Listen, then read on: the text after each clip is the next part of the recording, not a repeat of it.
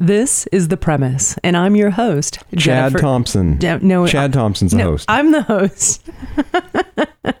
I'm Jennifer Thompson. and I'm Chad Thompson, the host.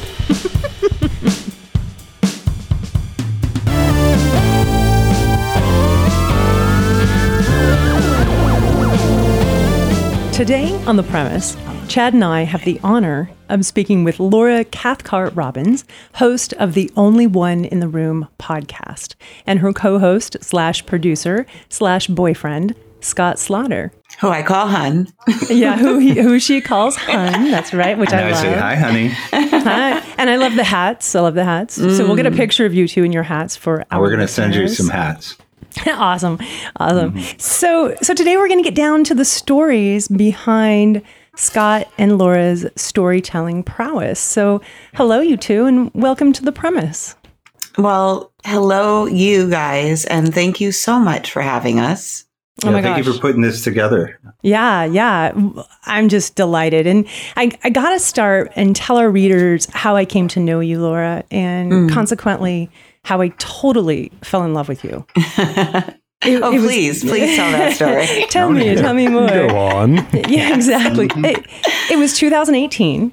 I was in my living room, I was on the couch, and I was on my phone, and I just stumbled across this article in the Huffington Post uh, that you had written. It was your experience as the only Black woman in a sea of women attending a famed writers' conference.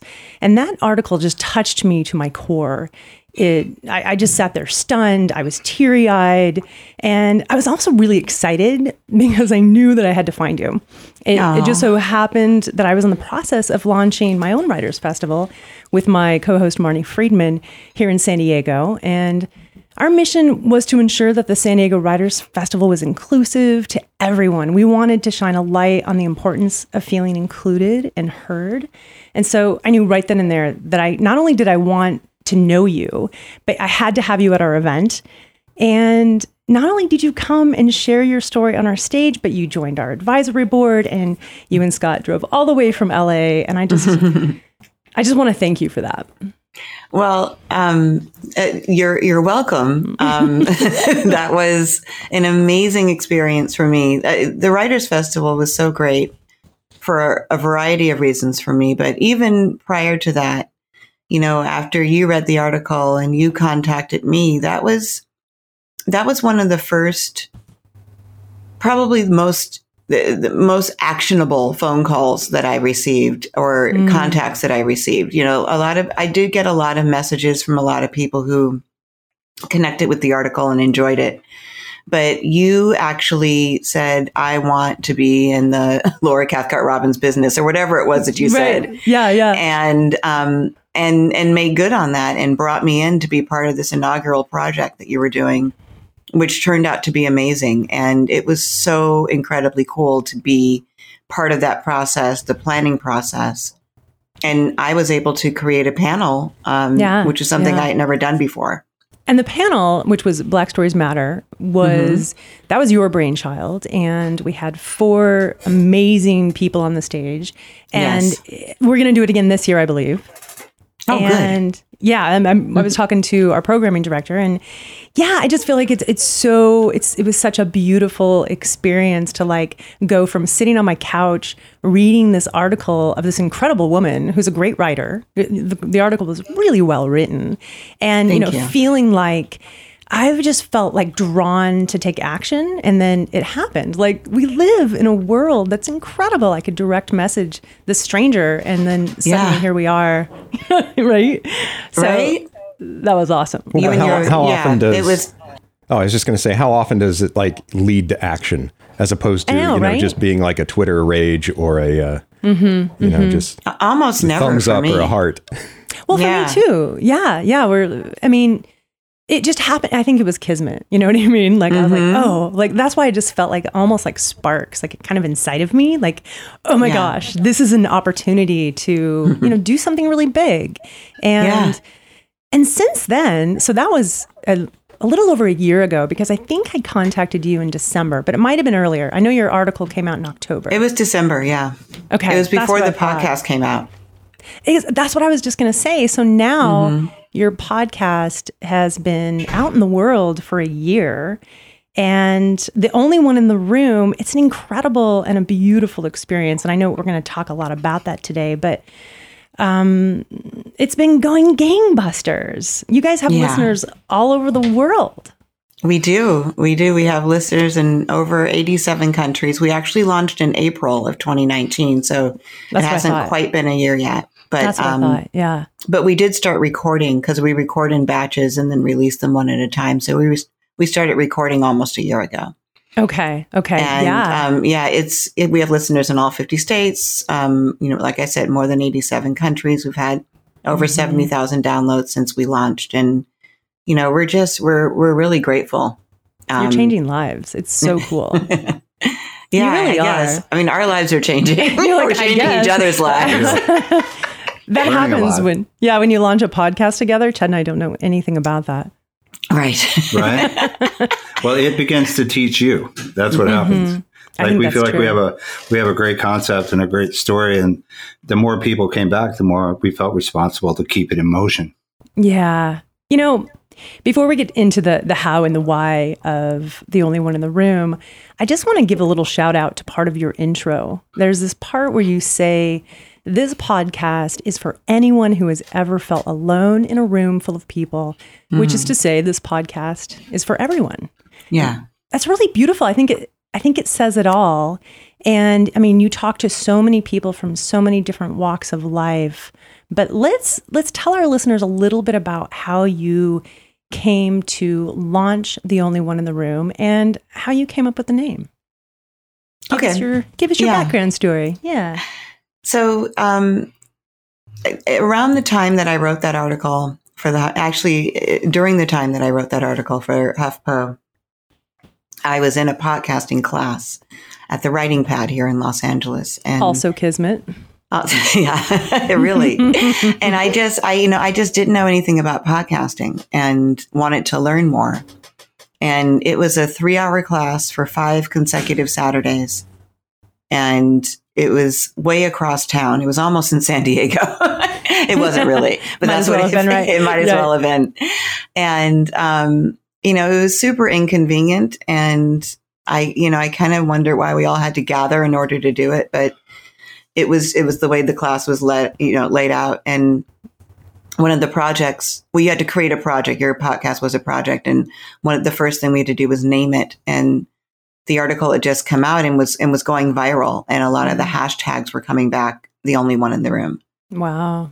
and Wow. so um, my podcast teacher and i kind of conferred on that and decided that would be the name for my project. Mm. And so that I, I went through the class. Um, I learned a lot. And when our, the, the, the culmination of the class was we got to record a trailer at KCRW, which is a local radio station. Oh yeah, I know. it, And yeah. yeah, and uh, I posted a picture of myself uh, recording the trailer. And I said, recording the trailer for my new podcast, The Only One in the Room, or something like that. And uh, a longtime friend of mine contacted me then. His name is Josh Levine. He has a podcast called Rebel, the Rebel Radio podcast um, at Rebel Radio Net. Shout out to Josh. Josh. Yeah. and he's like, I, I'd like to be a guest on your podcast. Wow, cool. And I was like, I don't know if I'm actually doing a podcast. is this real? Yeah. I guess this And- is real. right and so he he kind of convinced me to um to tr- give it a try. And he said i have somebody that i'd like you to meet with. Her name's allison marino. She has a podcast network. It's all female. It's called lipstick and vinyl. Wow. um i think Oh, you guys would really hit it off. So around that time i turned to scott. I think scott and i were watching tv in bed and i said you know if i do this you'd have to produce it for me. And he's you know he kind of squirmed a little and then he's like okay we'll, we'll do that together I love that you and- were watching TV in bed. Like that's a Yeah. great visual. We actually do that quite often. quite often Yeah. yeah, It's one of the treats we get. we're like that old day. married couple that's awesome. Yeah, Mhm. that's Not great. quite. well not quite we're not old or married No. but we're like them We don't I want to say, wait a minute here, wait a minute. Yeah. There's no old people involved in this podcast. No, no, no. So anyway, So- so, that was that was it. I we met with Allison. Um, Scott said yes to producing, and um, then we started working on launching it. God, I mean, Scott, did you have any idea what you were getting into? I had no idea. It sounded like a really cool title, so I was Yeah. like, "Sure." You're like, all right, I'll do that. Podcasting and um, Can't producer be sound hard. great. Sounds Yeah. really interesting. That's awesome. Well, but, I- you know, I knew um, I knew the idea was important, and Mm-hmm. um, we had kind of been looking for something that we could do together. mhm. Um, and the, and and branding her as a writer, um, it does seem to be part of that as well. So we just jumped in, and I started saying yes after squirming a little bit. After squirming, Yeah. he does everything I don't want to do. That's my job title. Yes. so I get to just like totally be the creative right. and I do the research and the pre-interviews and the all the interview prep and and and I get the guests. And he does the website, he does the the photographs, he does the um what else do you do? hon? The you do a lot. The artwork. Yeah, the merchandise. Yeah, he did Yeah. the um the, Yeah, the the hats, the logo and the t-shirts. yeah, Yeah. all the merchandise. yeah, the website is quite. I, so I've learned about all that stuff, nice. kind of kicking and screaming a little bit along the way, but Mhm. I'm always really proud of it when it's done. That's awesome. Yeah. Chad Yeah, doesn't know know he does a about that. beautiful job. Yeah, you really Chad do. doesn't know anything about that. he doesn't know anything about any of this. Yeah. I was telling Chad before the interview how I was admiring his setup at the Writers Festival. Um, Oh, yeah. And now I have a similar setup after a year. Cool. Yeah, yeah. you mean the AV stuff? The, all the AV Right, stuff. yeah, and yeah. he AV looked stuff. so like honed in. I was like, I want to be like that one day. and here you are. One Yeah, day has arrived. yeah. If Scott, if someone had told you, I don't know, 10, even five years ago, that you'd be the, the co host on a podcast where you put yourself out there and you allow yourself to be so emotionally open and vulnerable, would you have believed them? Um, no, actually, I don't think I knew quite what a podcast was five years ago, to be honest. Yeah, well, you. that's a good point. right? and I didn't know what a what a, a platform it was for uh, telling stories, for telling narrative. So Mhm. um, it seemed like after watching Laura write for a while, and then I, I saw the storytelling evolvement, and then the podcasting presented itself in a way that it seemed like whatever we got to do to make this happen, Mhm. we'll we'll try it and see. And we kind of gave it. I don't even know if we gave it a timeline, but we said let's just go for it. We said a year. And then it, and, and then people like you um, were saying all along, like how you admired it, and people were felt Mhm. like it was important, and I think that adds weight to what you're doing. So um, Sure. it's- yeah. it's just been a yes yes man kind of thing. I- know it's not fair to choose favorites when it comes to your babies. And I, I think of the podcast, you know, the episodes as your babies. But can you give us like your top three highlights, things that surprised you or changed your outlook in any way? Um, well, I think Rebecca Gayheart Dane's episode was um, definitely the most emotionally challenging. Mm, totally. Yeah. Um, you know, she's she's been a longtime friend of mine as well, and she and I never talked about the accident. You know, where she was driving the car and then and then killed that young boy. Um, Mhm. Mm. I obviously I knew about it. The whole world knew about it, and I knew that everybody had tried to get her to talk about it. Um, you know, in, in in public and in interviews, and she had declined. And so when I kind of approached her about doing it, um, we went back and forth for quite a few weeks. And I was absolutely like, I'm not going to, you know, I wouldn't ask you to do anything that that you wouldn't want to do, but Mhm. this would be, you know, and I would be a safe space for you to do this.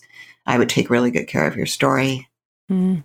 Um, and even still, Scott and I were not at all sure that she was going to come in and actually talk about it. Um, Mhm. she came in, um, but we weren't we weren't sure she was going to talk about what happened, and um, and she did, and you know it was you could no one was breathing, you know the the whole time she was talking. It was it was just like I've never been so caught up in the moment and holding my breath. And as soon as she got through the story and started talking about, um, you know, the, the, the peace that she's found, um, in her foundation working with the homeless downtown Los Angeles, you could feel the release of the tension in the room. And because it's Mm. so genuine for her. And the accident was, you know, 19 years ago now. And she's been doing this for 18 years, working um, with with uh, Chrysalis Foundation, Yeah. and um, so that was definitely that was that was the hardest one going into. That was the most emotional for me. Um, the second one was Gloria Allred. Mhm. We um, she that was one just connected. came out too. Yeah, that that one came out in um, at the end of August. Oh, well, I just listened to it recently. Oh, you my- did? yeah, I was like, I feel like I, I feel like it was just yesterday. Actually, it came out the first week of September. We did it at the end of August, and uh, she, uh, uh, we have a, I have a friend who did a documentary on her life who offered to connect us very generously um, Mhm. from for the podcast, and you know, we we I tried to, I chased her to book her for a very long time, and she would say yes, and then she would cancel, and she was Uh, very like busy lady. Yeah. busy and to the point. hmm Um, I watched her, uh, uh, you know, doing other interviews. I listened to her other interviews with podcasts, and I was quite intimidated. And when she finally showed up, it was very similar to Rebecca. I just didn't even know she was going to show up, though. And when Mm-hmm. she did, it was like no one was breathing. Everybody was on their their A game, trying not to do or say anything that that might make the interview go left. And Right. you know, I had and some it was awesome. yeah, and I, I I had a couple of questions that were were uh, not controversial, but I needed to ask her about some controversial controversial subjects, and Mhm. So I was I was uh, intimidated and I was scared. Um, But you getting- didn't show it at all. It didn't. That, that never. no, she didn't, through. did she? No, not at all. I couldn't tell. Yeah. oh well, thank you, honey. Mhm. Yeah, you could tell. You knew. Yeah, but I could, Yeah. you couldn't tell if you didn't know you. That's he true. knew, Yeah. but because he knows Yeah. you. But yeah, but as a listener, that yeah, we had no idea. Yeah, I, I thank you, thank you. And then um, probably um, my most, I don't know if I can say it's my most enjoyable because so many of them were enjoyable, but the one that was the easiest for me was um, my my writing um, um, group partner, Amy Bond, who was the only sex worker turned attorney.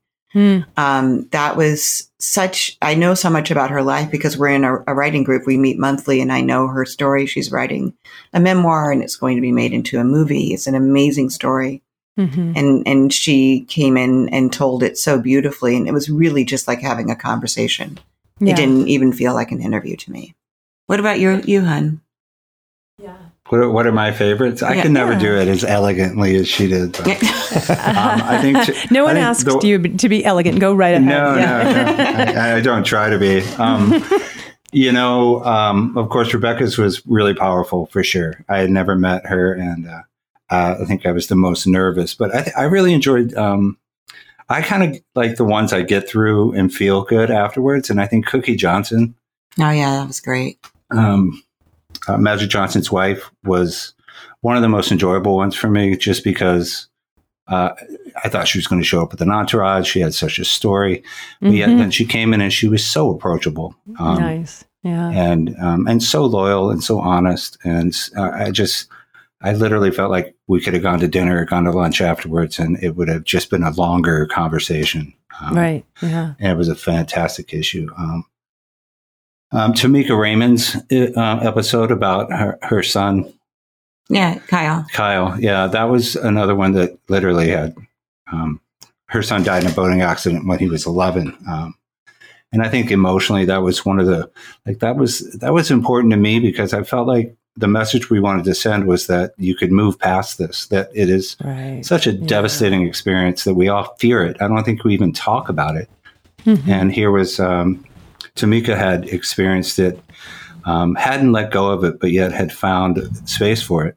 Um, Mhm. and I think, you know, the, the idea behind the only one in the room is when you listen to it, you feel alone. And when you're Mhm. over, when it's over, you feel a part of something. Mhm. Yeah. Yeah. You're no longer alone. That's right. Yeah. And that's what um, I think that's really how we're trying to join people. Um, ironically, the, the episode scared a lot of people. Um, Mm. Well, the title did. The title did. And we got a lot of feedback of people, parents or mothers who were, were afraid to listen, afraid yeah. to listen to it. So Oh, we ended up really, um, We re-released it um, in September during our season, between our season, um, our second season and our third season, and and really just talked about it and asked people to to kind of give it a chance Mhm. because because it was what, of what Scott said, it is inspiring, and and she, you know, she didn't move past it, but she she's moving through it all the time, and Sure. the way she talks about her son is pretty amazing. And she's she's another longtime friend of mine. I've known her since we were in our early twenties, and so I Mhm. knew her story pretty intimately. Um, but it was it was yet she had not talked about it to Mhm. the world yet either. And when she spoke about it, she had, she almost took on a completely different persona than when she walked into the room. yeah, Mm, mm. I'm sure. Um, uh, Yeah. And then I really enjoyed John Ridley, the, the Yeah. director. oh yeah, the Writer. screenwriter director. Yeah, Yeah, he was he was just a lot of fun. Again, he came in. He I was really intimidated by this, you know, award winning writer and director, um, and I ended up just really enjoying asking him about his family, kind of music he liked, what he liked Mhm. to do for fun, right. Have a real conversation. Right? have a real, yeah, take him out of his normal conversation, which is kind of my thing. Especially the bigger they are, uh, it feels like the more human I can get with them, the more comfortable I am with the whole situation. So. yeah. Uh, You know, at what point did you guys realize that this is going to work? Like, you made a good choice. We, we haven't realized that yet.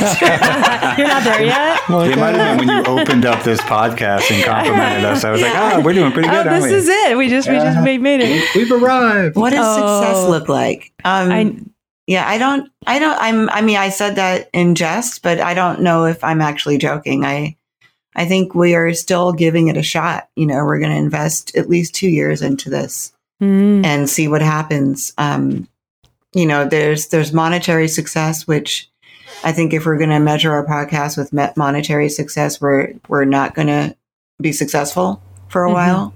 right. right. Um, and then as far as like downloads and listeners as an independent podcast, it's, um, you know, it's it, every, every, every download's a triumph, you know, right. Right. Yeah, that's so true. every, every listener is a triumph. So it's like, that's, yay, another listener. yeah. I mean, we get great guests. That's, that's amazing. And so, you know, I think we're successful in a variety of ways. Mhm. We, we, we, we operate in integrity. We, we keep on message and on brand. Um, we haven't compromised that for the sake of getting anyone or, you know, to promote anything. Mhm. So that's, that's, that's a mark of success, but I don't know that we've looked at each other and said, yes, this is working. Mm-hmm. I think I think the way I measure success at this point is when somebody comes back to me and, and has had a real connection with a story.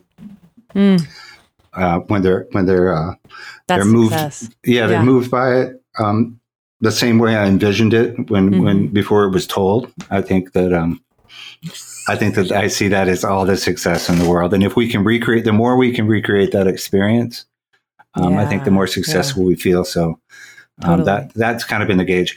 I think like anybody who gets into podcasting, when you first get into it, it becomes very much like how many people downloaded, how much, how much attention are we getting, and then that wears off because you realize how how long a race you're really in, hmm which I think allows has allowed us to concentrate on the content and the and Mhm. the process more than the results.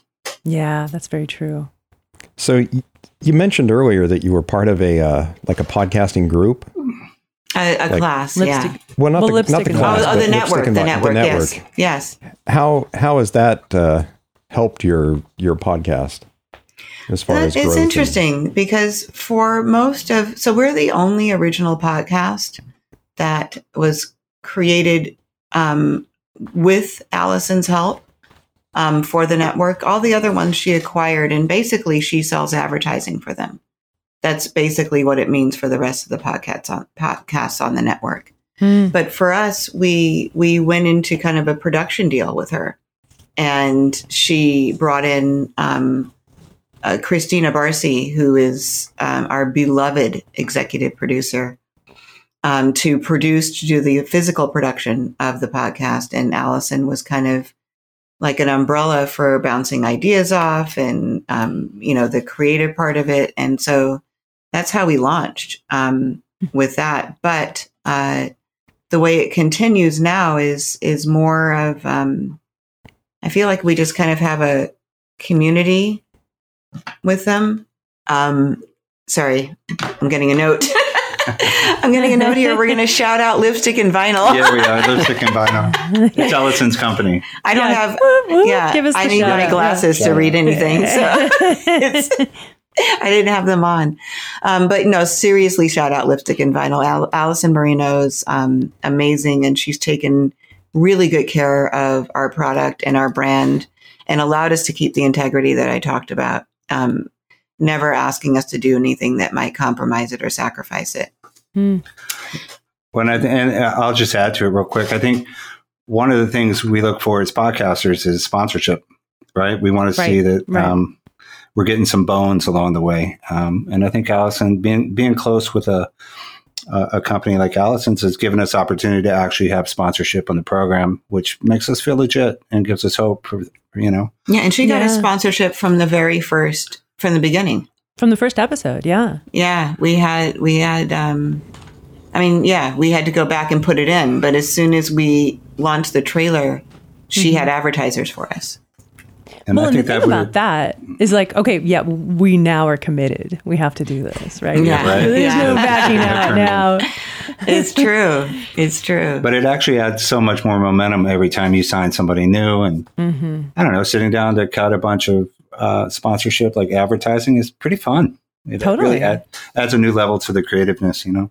Yeah, and I love the way you've chosen to banter with each other. You know, talking about those those sponsors. It's great that it's in your voice. yeah.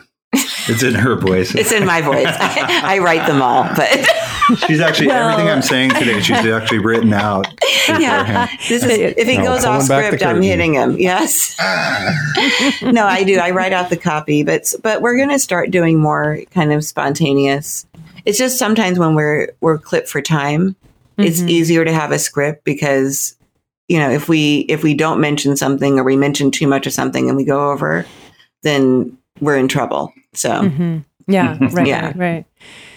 Well, you know, I asked you a little bit ago about your favorites, and, and I actually have a favorite that I'd like to talk about if you're if you're okay Yeah, with that. please. So, Sharoni Little, episode thirty. oh yeah, I, love just f- fell in love with Sharoni. Yeah, what were you yeah, going to say? Sharani. Sharoni, thank you. Yes, yes. Thank you. but yes, So- you fell in love with her. Yeah, I mean, her her story was so in, inspirational, and she was just so open and honest, and I just loved her voice in every way. And you know, for our listeners, she was a single mom raising two boys, and you know, she managed to get her doctorate mm-hmm. and pay attention to her profession, professional career and make that important in her life, you know, as well as raise two boys. But I also want to give a shout out to her because she has a book coming out this year, I believe, The Perpetual Surveillance of Black Men, which I plan to buy. Yes, me too. I'm really excited about it. I'm really excited. She has two books coming out. She does. Um, What's the other There's one? Do you one um, from diapers to dissertations, that's right. Yes, Yeah. that's right. and then the yeah, and you know, and she yeah, she's she's incredible. I'm so glad that she's your favorite, and I'm gonna make sure she listens to this so she can hear it. Well, She- we're going to have to get her to come down to the Writers Festival. Well, that's what I was thinking. She she will. She'll totally come down. And you know, her boys raising two boys is one thing. She raised twin boys. Yeah, that's which is a whole nother thing. I, you know, my boys were a year apart and that was really hard, but it, it's not quite the same as raising twins, Yeah, um, on your own. I can imagine. So, yeah, definitely shout out to Sharani. Sharani. Yes. Sharani. My Sharani. You know, she's so, she was so I was going to stay away from that. But No, sure. no, Yeah, no, bring it. You can edit love that out Chad later. says no, don't. Shani. Laura sings a song for that. I, I just did it. Uh, Yeah, Yeah. yeah. That's it. That's it though. What were you going to say, hon? oh, I was yeah, just yeah. saying What were you going to say? Oh, I was just going to say she was so fun because she's so smart. She is Yeah. such a So smart. Oh my so god. lovely to talk to. She she really listens to everything and responds in a way that, I, like I think I said on the show, it makes you want to be a part of the conversation. Um, and Not many people are doing that these days. Yeah. Well, and you know, going back to the perpetual surveillance of black men, you know, she's she's helping to start and continue the conversation that's so important. I mean, she was talking about this moment in the podcast where where she said, you know, how black men and other people who feel othered are surveilled and basically how they're under this sense of constant watch. And you know, and mm-hmm. how how that in, that changes your innate behavior. And there was this moment where she said, you know, when my boys go out at night, I always tell them, you know, make sure you have your license out, make sure your hands are visible. And, you know, as a listener, my heart was just breaking because, mm. you know, that's just that story needs to be heard on such a large scale. You know, we've, and, and that, the only way we're going to make change in this country and, and be reminded that we need greater empathy is to hear stories like Shirani's. Mm. So that well for said. me was like really it was i just loved that episode. In fact i'd listened to it twice. Because mm. i because i just you know love her voice and like her intelligence and you know everything about her. She's a mover and a shaker. And the two of you met in you were both we were both on the board the, on the, the we were board, board, yeah we our, our our kids went to the same school the buckley mm-hmm. school which is in sherman oaks. It's a k through 12 mm-hmm. and um, we i was on the board of the school and we were looking for new board members, I was determined to have another black woman because I was, right. of course, the only black person right. on the board at the time. and I um, found her. We became friends over the summer in the in the gym with uh, basketball practice. Oh wow! And cool. I was like, I You're have. Like, hey, I have a yes, job for you. yes, yes. I was like, you have to come. Well, for I, you know, actually, you can't do that when you're on the board. You have there's a committee that does that. So I had to go back to them and recommend her, and then had to be voted on, and then they approached her. So um, it's yeah, it's a it's a whole thing. But she said mm. yes, thank goodness, and. Mm. Then we served on the uh, diversity, equity, and inclusion committee as co-chairs for a number of years together. And, and I fell in love with her too. I mm. just, I, I don't know what I would have done without her during that time. I learned so sure. much from her. Yeah. Yeah. Tell us about that experience of, you know, being in Sherman Oaks in a mostly mm-hmm. white school for, you know, you as a as a parent and you have two boys and you were a single mom as well. Isn't isn't that right? I was for part of the time. Yeah. I yeah. mean, my, my husband and I, my ex husband and I got divorced um, 11 years ago, and my okay. kids are 20 and 21 now. Mm-hmm. So they were, for, for uh, you know, probably the first major part of their, their elementary school, if equivalent, um, we were together. And then, like around junior high, high school, um, he and I were, were divorced. So, um, I actually honestly have never felt like a single mom because my ex husband and I um, have parented them together. Nice. That's that's beautiful. Yeah, that's a real gift. It is a real gift. It is a real gift. However, um, he's white, and so my kids are mixed race, but they look like they're black. And mm-hmm. uh, you have beautiful boys, by the way. Oh, thank you. Yeah, I think yeah. so too. They're very handsome. They are. Um, and you know that that experience there was just an extension of all the other only oneness that I had experienced all my life. Mm-hmm. I, I know very well how to do it. I'm I'm very well versed at um, acclimating and code switching and adjusting, and um, I I I do it without thinking about it. It's automated, and yet it is exhausting, um, especially when uh, because my children were involved, and anything that involves my children is emotional sure. for me.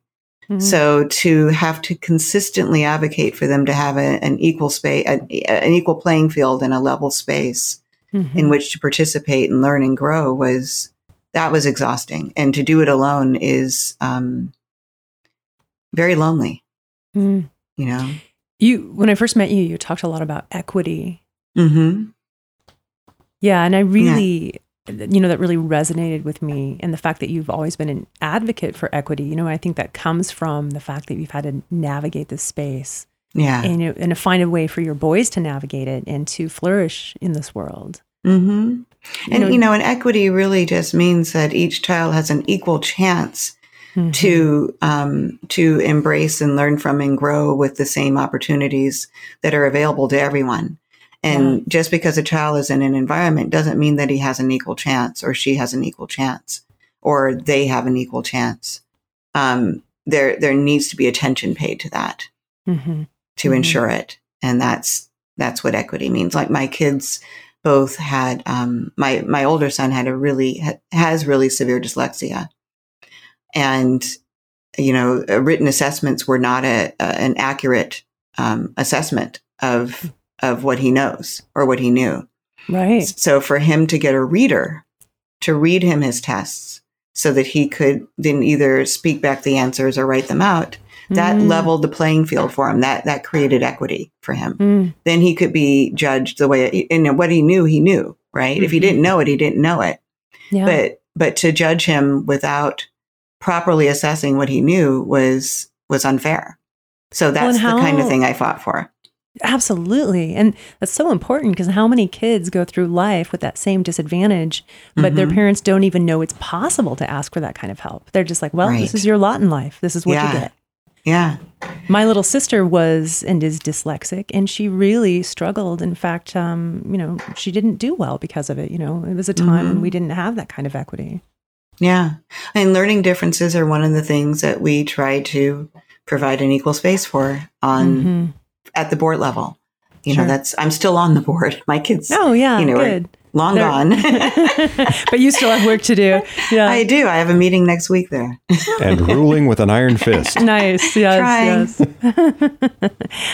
yeah. Um, so I'm going to come back to the two of you. I know your relationship origin story, which, by the way, was an incredible bonus episode. How we Aw. met in rehab and fell in love. I mean, the title alone. You must have gotten a lot of comments on that.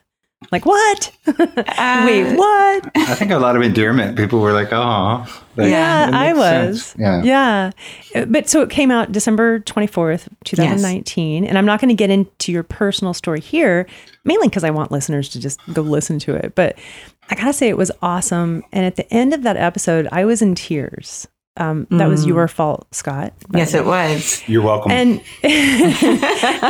but and, and shout out to Dr. Troy, Troy Byer. Is that right? Did I say that Oh, right? yes. killed it, huh? Yeah, she killed it. I love she her. killed it. She did an incredible job interviewing you two. And I mean, that was real. You really went there. Mm-hmm. How Yeah. how was that for you having the tables turned on your own show? I really liked it. Mm, I did, That's because- cool. I like Well, that answer. We, have told our story a lot. We've had a lot of Mhm. people in our lives that we find that it's important that they understand our story and Mhm. how we met and what it's based in. But it's it's different when somebody asks you questions on air about it, um, Mhm. and and you give equal space. And and Troy sees us. I think from the beginning, she's really admired what we have, and so she had a sense of curiosity and uh, respect, and and we kept calling her doctor, which I think a lot elevated her in the room a little. She was so good. She has such good questions. But you know what else that I, I really liked about her was she brought understanding and some, you know, she sort of educated you about, you know, like your love language, for example. Mhm. Yes. And I thought that was really cool and kind of empowering too. It was Mhm. pretty neat. So, yeah, she yeah she was she was she was wonderful. You know, having an episode that kind of gave our origin story and and was a little bit more personal about um, Scott and I was something that Scott had been wanting to do for a really long time, and I had been putting it off. Mm, Um, interesting. and yeah. he he he was just really you know it, it's it's interesting to see the feedback that he gets um versus the feedback that I get and a lot of the feedback that he was getting was people loved our story. Mm, um and a lot of the feedback that I was getting was that people just loved the stories like either the stories I was writing. It didn't feel as personal. It's not like I love your story about I just I love the story about you know whatever it was that I wrote about. You know my good my ex-husband married my friend and now they have a baby. Like people love that story right. but they didn't it doesn't come across as being as personal. So Mhm.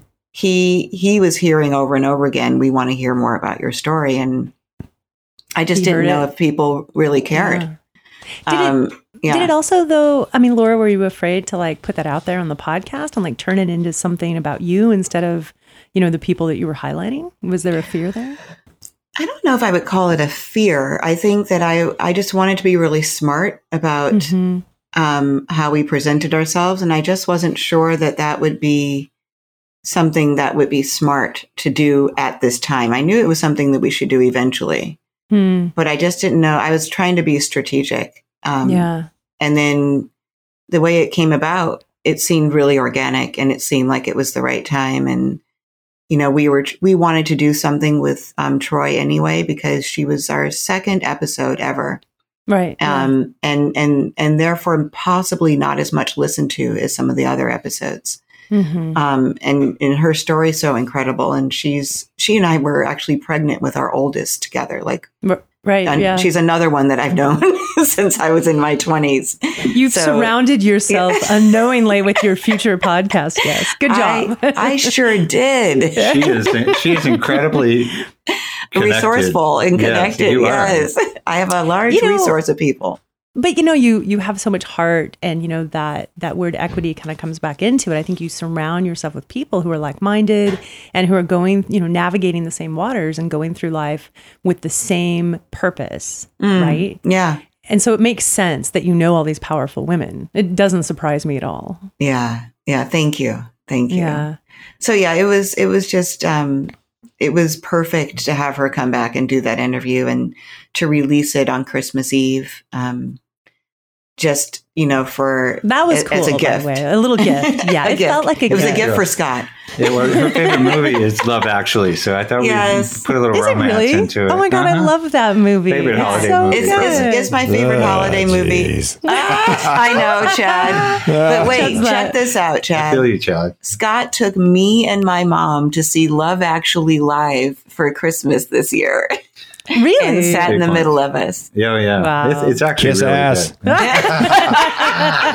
no, I've just You broken down points. over the years. It's now one of my favorite. I'm, I'm sitting there watching the movie thinking, I don't know if there's a better Christmas movie out there. Yeah. Uh, You love it, What is it? right? Yeah. Yeah. Uh, Die Hard. Oh, Die, Die Hard's Hard. really good too. I'm so done with the Die Hard. yeah, there's Well- no Die Hard live. No, there isn't. How about They don't do it. Gremlins 2? Also a Christmas movie. I think I can get down with the Gremlin. I Oh didn't my see gosh. that. Oh, You those are the know- little the little creatures, That you right? can't I haven't right. I didn't it see any of those. Yeah. Yeah. Chad looked at me. He's like, "What? You haven't seen Gremlins too?" I'm like, I know. I'm sorry, but yeah, I would say Love Actually is right up there for me. Yeah. I loved that movie. Mhm. Yeah. Um, well, I think uh, I also felt like it was important for people who were listening because what we were noticing throughout the year is that we're getting a lot of people coming back over and over. And, you know, Laura and I will talk a little bit about us in a way that has no backstory. And I just felt it would be Sure. a nice way for um, our audience to get to know us a little better and understand, Yeah, Um, get the backstory. yeah, get the backstory of, of, of why this thing came together. Not just two people got bought a Yeti mic and said, let's do this. Which, but you know, that's part of it too, right? Yeah. Well, I think that you know that episode is going to be a, a Netflix um, series in three years. I totally like as it was coming together in the moment. Like I, I kind of don't want to reveal it to the listeners, but uh, just this one moment where Scott showed up on your doorstep mm-hmm. and you reached out and hugged him and said, "Okay, this is my man." I was like. Yes, right? You know, like that moment in the movie where, like, you know, the hero's journey, where, like, it's gonna happen, they're gonna Yeah. make it. Yeah. and it, and it gets the the it's, it's a good ending. You're like rooting for the whole thing. Mhm. Mhm. Totally. I was totally Yeah, rooting for you. It feels like we do need more of that these days too, right? The Don't good we, ending. though? Huh? Yes. Yes. Yes. Yes. Yeah. Yeah. we need to hear about the muck and the mud and the blood. Not necessarily in that order, but Right. we also need the we also need the inspiration and the good ending. We need That's hope. right. We need hope. I think is what it boils We down need to. hope. Yeah. That's right. That is so true. Yeah. Well, you know, I wanted to ask you what has been your biggest challenge in this journey. In the podcasting journey, Yeah, and the podcasting journey, and you know that may have to do with you know just keeping the, your relationship solid. I mean, just you know, in life, in the journey of the podcast. I I think probably, and I may be speaking for both of us here, um, is that I am very satisfied while working. Right. Um, I I get up and my mind is going, and I get right into my office and and start working on my whatever I'm working on, the research or the writing or whatever. And I'm you know while I'm doing the podcast, I'm also writing articles. I I have one another one coming out in HuffPo on the twentieth of this month, awesome. Mhm. and um, I'm just trying to keep as much content out there as possible. So it's a lot of it's a lot of work, and and the work the the way I work, I can kind of do it all day, every day. Not literally all day. I, you know, I take breaks, but I'll just go back in my office and continue working. And and Scott Scott is that, like I said in the episode, he is a stop and smell the roses guy. Right. And we were literally driving home yesterday and he's stopped at a stop sign. And I'm like, what? like, why are you still here? and there was a tree in front of us that was changing colors and he was admiring it. And that, that kind of push pull with us. I'm, you know, very type A and Mhm. I don't know what type you are. Yeah, I'm, I'm very You're- in the moment. You're type in the moment. Uh-huh. Um, so I, I think that's probably the biggest challenge of working together. But it's also, um, you know, because because otherwise, if if he weren't doing this with me, I'd be busy without him, and I think that would be much harder for our relationship. Right. Yeah.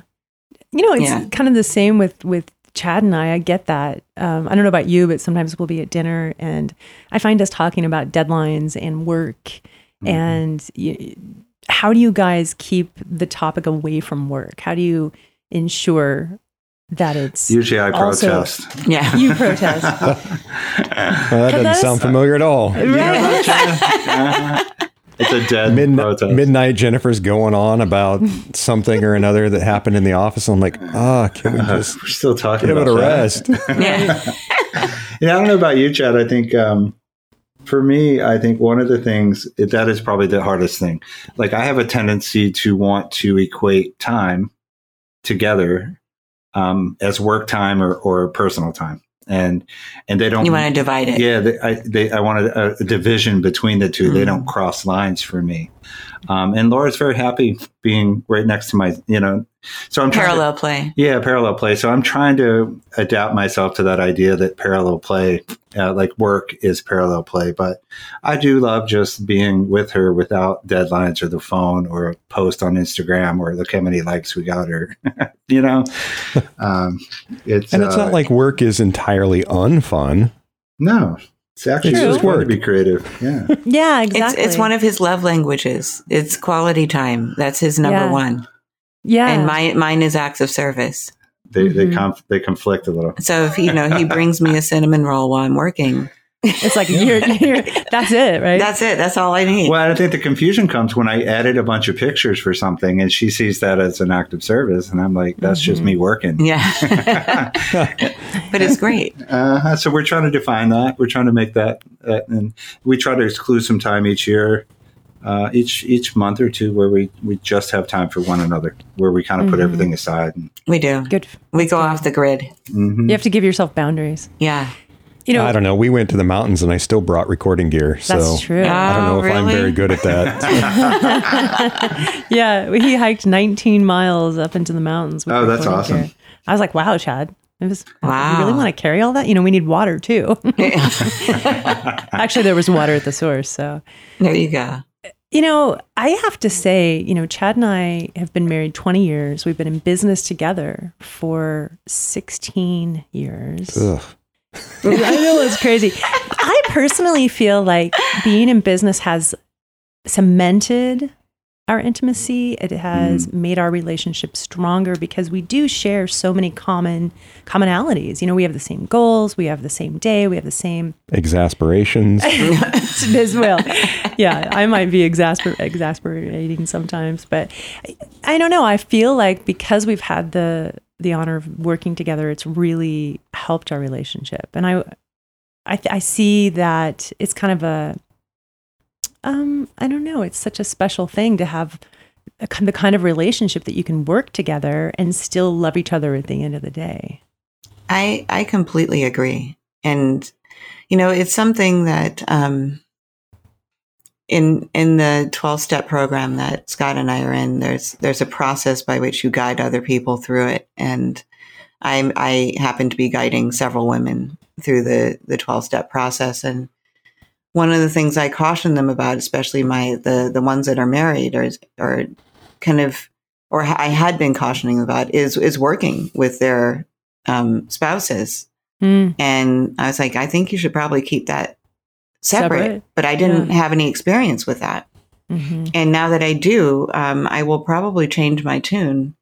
Not like encouraging it, but taking it like on a case by case basis. Because for Sure. us, I I echo your sentiment. It is absolutely it, it's it's part of the intimacy for Mhm. us. I think. Yeah, I think I'm learning it, and I really appreciate Jennifer you saying that. That um, it's it's if I can just shift my perception on it a little bit, and when I do shift my perception on it, I do find that we are very fortunate and lucky to be able to share the same vision on on something together. Well, and and let's be clear too. It's not like you have a car lot, right? I mean, Uh, Right. you. What the hell does that mean? well, what Well- I mean is like if we were going, if we were going and selling cars every day, you know, It'd be used different. cars. Yeah. th- We're doing something that I think is inspiring and changing the world.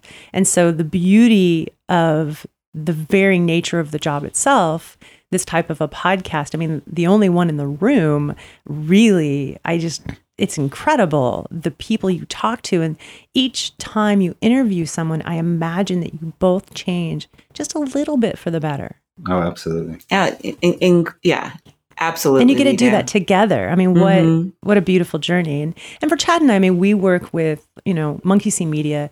We work with authors and people who are passionate about something and they want to change the world, and we get to help facilitate that. So Mhm. you know, we're doing something beautiful. So I guess. I guess I just want to say to our listeners if you plan on going and opening a used car lot, it might not be a great experience, but I don't know. Maybe it will be. Like, I, Yeah. who am I to say, right? Right. We'll But, see. Yeah. Yeah, we'll see. You'd let us know, right? Mhm. Listener, just let us know. I come buy a car from you. I don't know about So We'll yeah. go at what were you going to say? No, I, I was just gonna. Never mind. I was gonna say we'll see again. well, we'll we'll talk about used cards on the next time that we meet. Laura, Yes. what did you have for breakfast today? Ah, actually, my first meal. Um, I I was doing intermittent fasting today. Oh, you so were. my first meal was at two Mm. o'clock, and I had three tacos. now our listeners are like, why did she ask that question? So I, I love how you ask people. The first thing you ask them is what, what they had for breakfast. So talk to us about how you came to decide to ask your guests what they had for breakfast, why you made that choice, and and how it's been. Well, it. Thank you for asking that. It actually originated in my podcasting class. when Oh, we okay. when we did the trailer, um, Anna Scott, shout out to her. She's the host of There Goes the Neighborhood for KCRW. Um, she asked us each as a kind of mic check question what we had for breakfast because we were really unfamiliar with talking on a mic. And so each, I got to listen to each person in the class give their breakfast for the day. And so it was just natural for me to do it when I did the first Right. interview. I just did what she had taught me to do. oh, that's um, awesome. And we did, we did that for our first two seasons. You'll see in season four, which um, starts on January 14th. I don't know when this will air, but season four is a, is hashtag enlightenment. It's a whole season of men. Season Mm. three was a whole season of women. Um, we ask a different question. And then in season five, we, a- we ask a different icebreaker question. So you'll see We're shaking it up. we're shaking it up. Mhm. Yeah. Nice, nice. And it always catches people off guard. Mhm. Totally, it's such They're a like, good. why are you asking me icebreaker." that? Yeah, breakfast. what do you want to know? what I Caught have for me off guard. yeah. yeah. Chad looked at me like, wait, what? What? Jennifer's listening then. She is. Yeah, she is. listening. Shout out to Jennifer. So I don't Yeah. I don't know if you guys have enough time to read, but I, I want to ask you, you know, if, have there been any incredible books that you've read lately or any movies that you've seen that have really touched you that you want to share with our Other than? Love Actually. nice job, Charles. Well, right now, um, so I read a lot, but I read the books that our guests have written, Sure. and I, yeah. I read them as part of my research. And right now, um, I'm reading "Quit Like a Woman" by Oh, Holly Whitaker. Okay. Um, she it was just interviewed in the New York Sunday Times, and Time Magazine just did a big piece on her. And it's a she has a magazine called The Temper that I'm also a contributor for. Um, I it's saw a, it, yeah. yeah, it's a recovery magazine, and she she's an amazing writer. I'm reading her book right now. Oh, wonderful. Yeah. And just just really quickly, we we see movies every single weekend, sometimes two a weekend. So our the one we love the most, I think, um, for the last couple weeks was 1917. Like that really blew us away. You I guys are silent. No, yeah, I was like, I Haven't don't. seen it. I haven't even heard of it. it's- It was one of those ones that was absolutely like, oh, great, another World War One movie. Yeah. I don't know if I'm Mm, into okay. it. Yeah. Um, and then I was just blown away by how they did it. You- Yeah, you it's, Oh, have to nice. Sam it. Sam Mendes directed it. It's uh, one of those movies that's almost one single shot the whole film. Oh wow. Um, okay. It's almost entirely in the trenches, and Hmm. it sounds like it, I, it, sounds would put me to sleep. It sounds terrible. it's incredible. It really is. really. Yeah, Okay. it's really, Is it still like- in the theaters? Oh yeah, yeah, it just came out. It out. just came out. It Okay. just Yeah. won um, some Golden Globe awards. It won. Yeah, he won Best Picture. Best Picture. Yeah. Yeah. So Nice. So you guys the- actually go to the theater to see movies. We go to the theater it's every one of our weekend. non-negotiables. yeah. That's Wow. awesome. hmm hmm Good for We, you. we have a All few. right. We work out together. We play tennis together. We go to the movies. Okay, sorry. Nice, nice. No, no, no, no, no, no. Tell us your list. Yeah. So you work out together. We go to the You play- movies together. We play tennis together. Nice. Yeah, Uh-huh. every week. That's great. That's Mhm. great. I like that you have non-negotiables. Yes, they're important for me. And Scotty Mm. just got out a book that he loves. Oh, you were asking about books. I don't read as much as Laura, but um, a book called Proof of Heaven uh, by Eben Alexander It's been something that's been it's a it's a journey of a person who has a near death experience and talks about it. It's a he's actually a neuroscientist, so Oh wow! That- Um, awesome. That sounds. it's a pretty it's old it's old literature. We actually wanted to try to get him on the show. Um, Hmm. I tried. Well, he's been do tough it. to get. well, he's make not here. happen. We only because we only he? do our interviews in person. In person. He's Oh. he's just not anywhere near here. So right. It'll Um, happen. It'll happen. yeah, it was a non-starter, but it would have been great. I I think that it'll happen. Okay. It's just going to be down Thank the you. road. We'll Yeah. put it into the universe. Yeah, you just you just put it out there and it's going to happen. Yeah, I Mm-hmm. think anything is always possible if you want it bad enough. And I know you do. Laura, you're working on a book right now, aren't you? yes. Do you want Answer, to? yes. Well, I know you're so busy finding the time to write, but do you so want to talk hard. about it? no, no, just kidding. I'm just kidding. Hey, that, that's Just- totally fair. just really quickly, um, I'm working on a book that is about the um, the time that I filed for divorce um, to the time that my ex husband left the house, and it's called "The Opposite of Engaged" because that's Mm, great. you know when the it is the opposite of being engaged. Is you know you're engaged to be divorced. yeah. Um, and there was a, a, a variety of things um, from me having grand mal withdrawal seizures um, in February of 2008 to meeting Scott in treatment in July of 2008 to getting sober to finding out about um, my friend dating my husband. Mm, Um, all that stuff happened in that very short period of time. So Right. It is it is a book about that. It was a book about a much longer period of my time before my life rather before. So now I have to I've taken everything apart and I'm redoing my book proposal. That's why you heard me sigh oh, because well, I. But it's going to be better. to see it. Yeah. Well, if you have beta readers, I'd like to raise my hand. Yeah. Okay. Good. It's, yes. it's- I think it's going to be better. I think this time, this this in between time, she's discovering a lot about uh, Mm. her writing and her journey. So it, it's Memoirs. it's- it happens for a reason. Mhm. Totally. Yeah. And memoir is so important right now, you know, telling our stories. I think that is part of how we can make people feel like they're not alone. You know, so Yeah. it makes a lot of sense for you to tell your story in a memoir format. So I'm excited to hear that. Thank you. Me What are too. your, yeah. What are your goals for this year, you two? Like, what do you, what do you hope to have accomplished at the end of 2020? We should do our intentions right now. Yeah. Jeez, we just started this year. I know we just started, but I know they have goals because I know these two.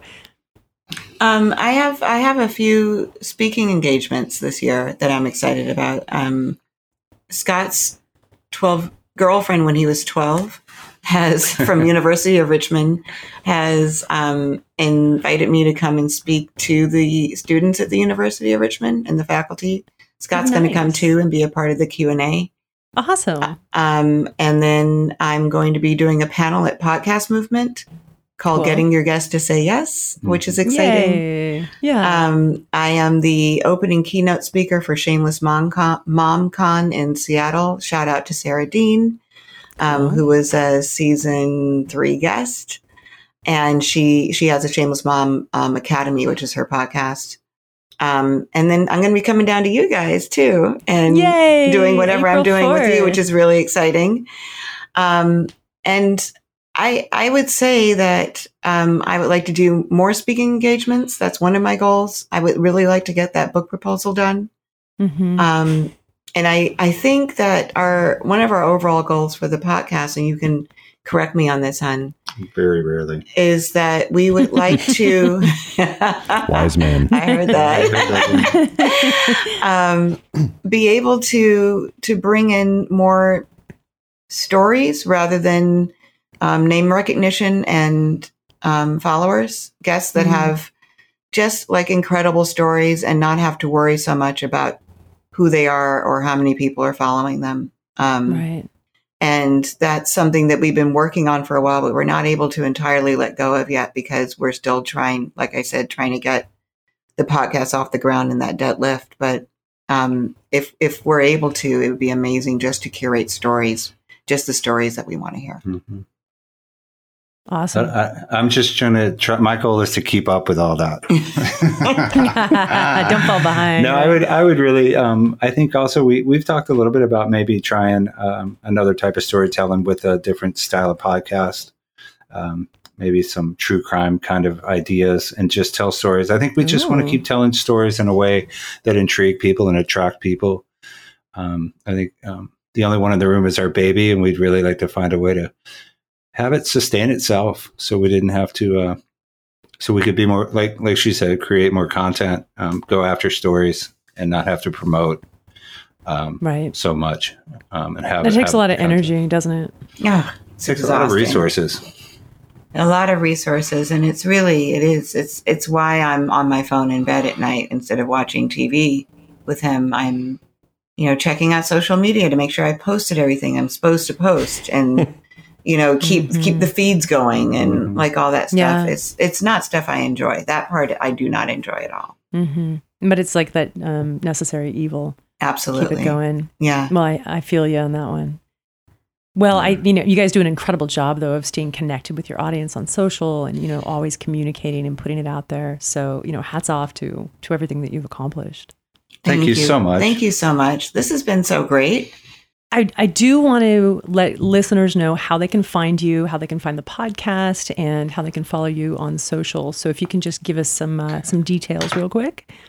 You know, the one thing about our podcast that you brought up during the interview, which I think is really cool, is that you can go into the library and pick out a story from any point of reference, and it can. It's an evergreen library. It's like a, Mhm. a library of books where none of the stories get old, um, and you can find all of those on our website at www.theonlyonepod.com, and that has all of Laura's information. Um, about Yeah. her writing, her publications, um, uh, Mhm. all the guest stories, and access to all the actual interviews on that that website. And on Facebook, he's Scott Slaughter, and I'm Laura Cathcart Robbins. I have a public page and a private page, and we have the only one one in the room podcast page, and we have a Facebook group, well, which is really exciting. I'm trying to grow it to a thousand members, so whoever's Yay. listening, please please ask to join the group. You only have to answer two questions, which is what do I call Scott on the podcast? That is Hun Hun. and um, list your favorite episode, and you're in. nice, nice. Yeah. That's cool. Good Nice for job, you. Hun. I'll Thanks, Anne. I'll meet I'll meet all you listeners over there. yes, yes, please. That's cool. Well, oh my gosh, thank you so much. I'm honored, delighted, and just it's been so much fun talking to both of you. You're a wonderful interviewer. You really are, Jennifer. I'm I'm super impressed. Both you and Chad, you're like the perfect kind of um, sarcastic, dry Damn it. I knew that's exactly what you were going to say, too. Uh-huh. No, You're- it's, you've it's been found great. out. It's but Chad, great. I know that none of this would have happened without you. That's right, Chad. Mm, that is true. I feel Yes. So true. You know how true. Most most people don't. I, we could have had a whole conversation about that, huh, Chad? Like, hmm The unknown hero. The only ones in the room. Right. That's right.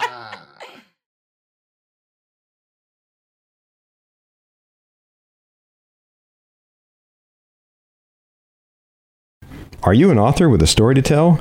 but you're just not sure how to get that story out? Guess what? You don't have to do it alone. Marni Freedman is an incredible writing coach. She offers personalized support and expertise to guide you from a kernel of an idea to completion. Visit marnifreedman.com to learn more. That's M A R N I F R E E D M A N.com. This episode is brought to you by Monkey C Media, a small boutique design firm offering award winning websites, book cover designs, book trailers, and photography services. And full disclosure, we love what we do. Chad and I founded Monkey C Media in 2004, and we're still going strong. Visit monkeycmedia.com. That's M O N K E Y, the letter C, media.com to see how we can help you promote your book, build a powerful online presence. Mm, what else you got, Chad? Uh, let's see. We've got the San Diego Writer Festival, San Diego Writers Festival. There That's- are many writers, and they're a proud sponsor of our Premise podcast as well. hmm and it's going to be awesome. This year's keynote is Scott Gimple. He's the head writer of The Walking Dead. And the festival is free, it's open to the public. There's going to be educational panels and workshops, famous authors. Up and coming authors, kids and teen programming, and live theater performances. Oh, and there's music. Oh, and there's food. Oh, but wait, there's more. You also get a copy of our home game. You're silly. But wait, there is more. There will be literary agents taking pitches from authors looking to get their books published. The festival is about building community and celebrating storytelling of all kinds. It's happening April 4th, 2020 at the Coronado Public Library.